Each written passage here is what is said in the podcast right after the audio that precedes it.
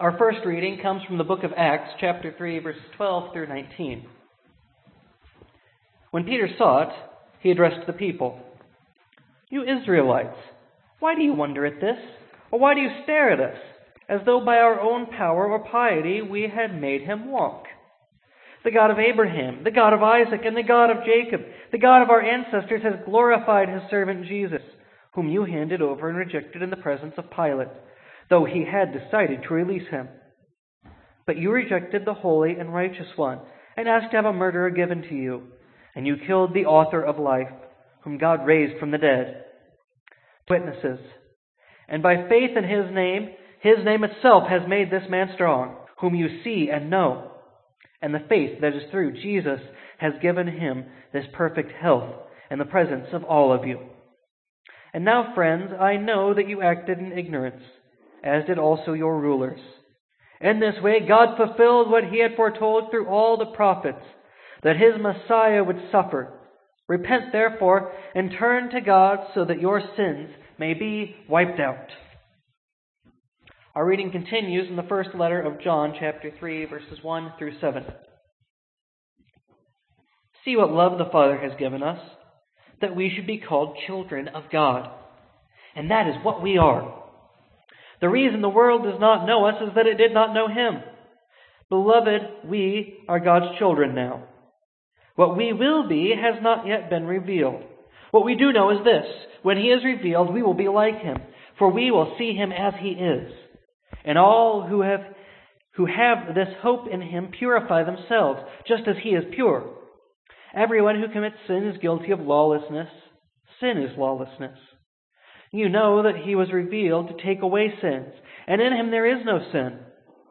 No one who abides in him sins. No one who sins has either seen him or known him. Little children, let no one deceive you. Everyone who does what is right is righteous, just as he is righteous. This is the word of God for the people of God. Thanks be to God. So, as we continue on in our Easter series, we come to this idea of being children of God. That as children of God, we are heirs to the kingdom and we will inherit the kingdom. But do we act as if we are God's children? Do we act as if the kingdom is ours? And I think sometimes we worry so much about what we have to do that we don't treat it like an inheritance. We treat it like a reward for a job well done. That we're going to go out and we're going to put our hours in, and if we put all the hours in, then we're going to get the whole thing. And if we put some of the hours in, then we're going to get a part of it. Maybe not the whole thing, but we'll get some of it. We treat it like a paycheck. But an inheritance is different. The thing is, as children of God, as joint heirs in Christ, as those who recognize the God our ancestors as our God today, the kingdom is a gift. It's a gift the way any inheritance would be, that there's no work you put in, it's either left to you or it's not. And you either claim it or you don't. It's up to us to claim it. To say, yes, I am going to walk as one in the light. Yes, I am going to stand up. And yes, I am going to say that I'm going to follow Christ. I'm going to follow him to the cross. And I'm going to die with him on the cross. And I'm going to live with him. And I'm going to be raised in him to life anew. And I'm going to be free from death because I want to live that life beyond life, given that hope beyond hope. But then we start to worry. We start to worry, well, maybe there's too many of us.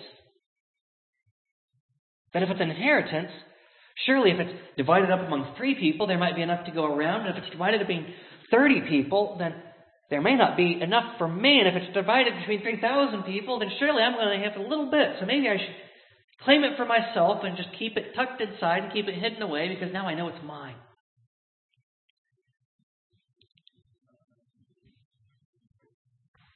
God doesn't work that way. He's not going to hand it out and go, oh, well, There's just not enough kingdom to go around today. Now, whenever we bring more into the fold, there is more for us to inherit because the kingdom grows with every true believer who comes in. That inheritance grows by faith every time that someone else recognizes that they too are a child of God and they too can make this claim.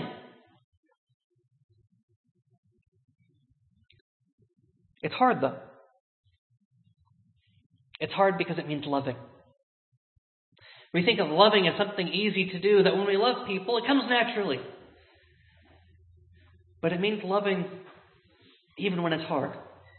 It means loving our enemies. It means loving our neighbors no matter what.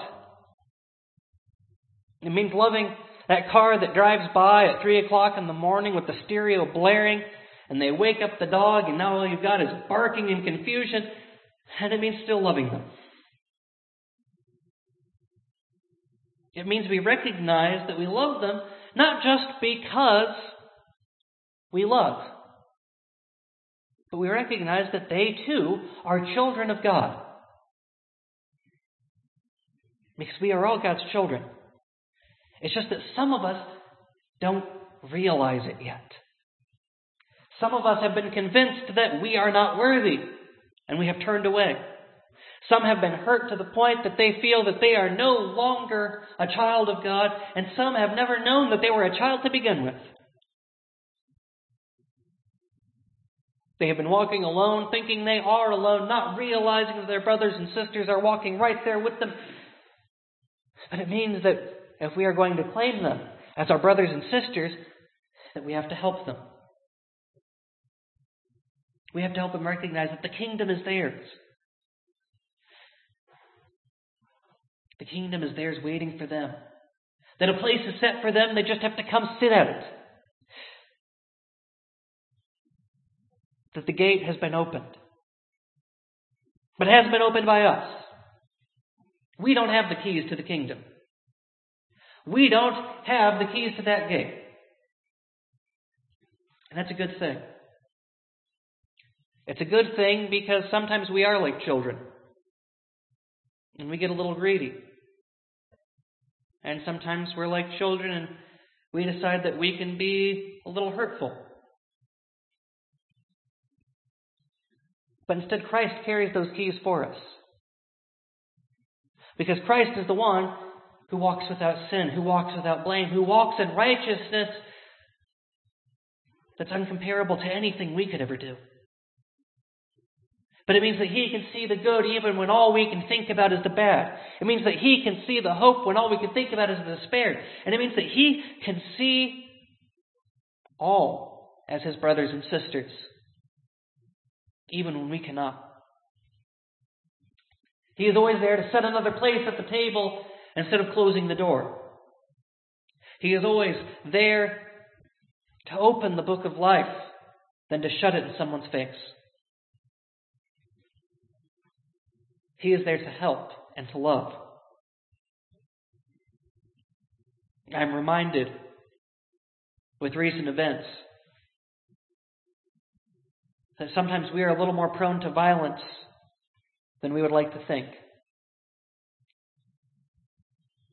That we are more quick to use bombs to answer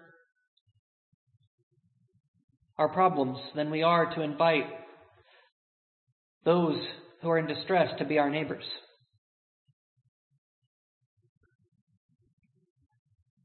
That we will destroy more easily than we will invite others in. But the good news is that the keys aren't with us. The keys are with Christ. That He will guard that gate with all righteousness. And that He will recognize that we are flawed. That we do fall far short of the glory of God.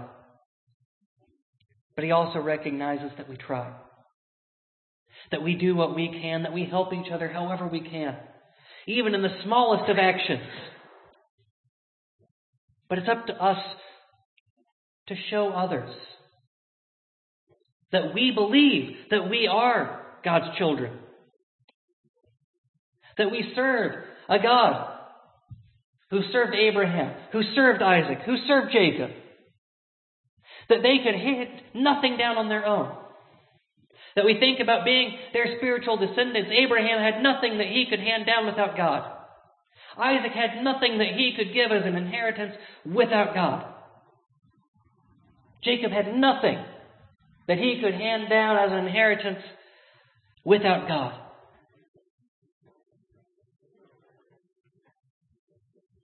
As John says, I don't know what we are going to be. I don't know what we will be in the kingdom.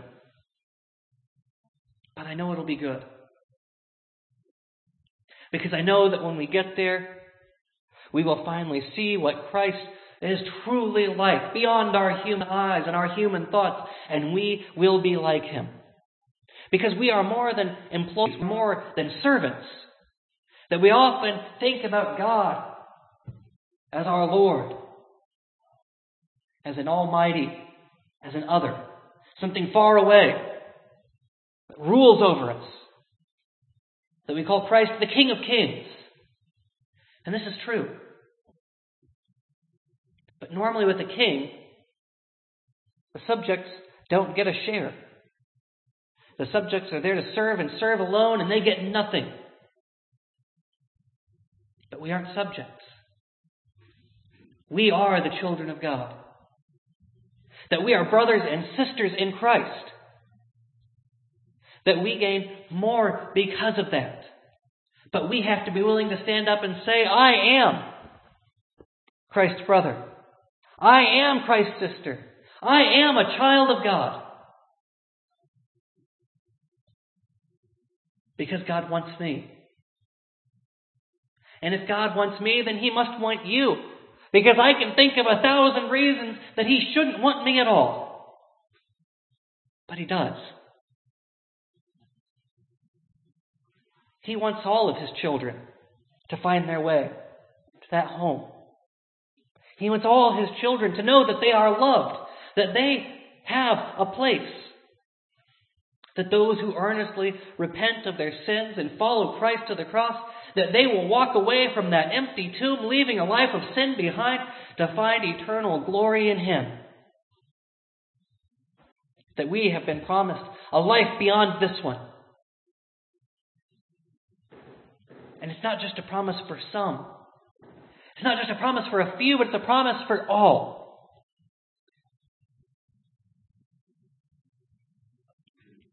And a role to play. As those who know they're going to inherit the kingdom, we have to make sure others know that it's there for them too. That we're willing to say, I am a child of God, and so are you. God loves you for all that you are and all that you could be. But He'll wipe out whatever your past may hold. That He will wipe your slate clean and invite you in. That washed in the blood of Christ, it will be whiter than snow, purer than pure, that we will be given a home. Not a fleeting home of earthly hands, but an everlasting home in God's kingdom. And with every person that we tell, we may get laughed at. We may get scorned. They might just give us an odd look and walk away.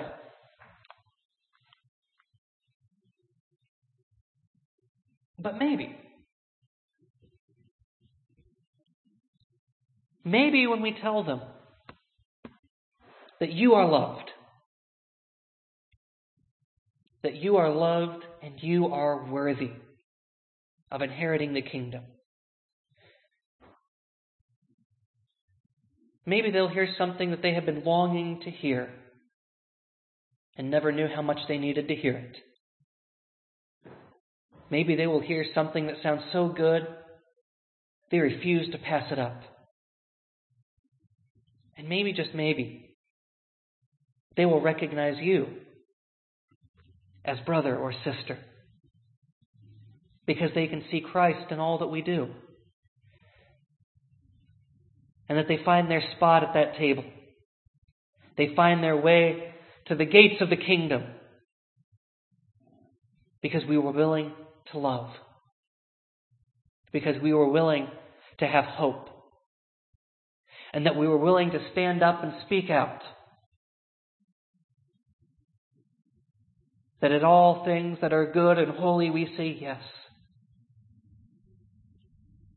And to injustice, to hatred, we say no. We are God's children, and we are destined for something far greater than that. That if we are all God's children, we have far more to offer.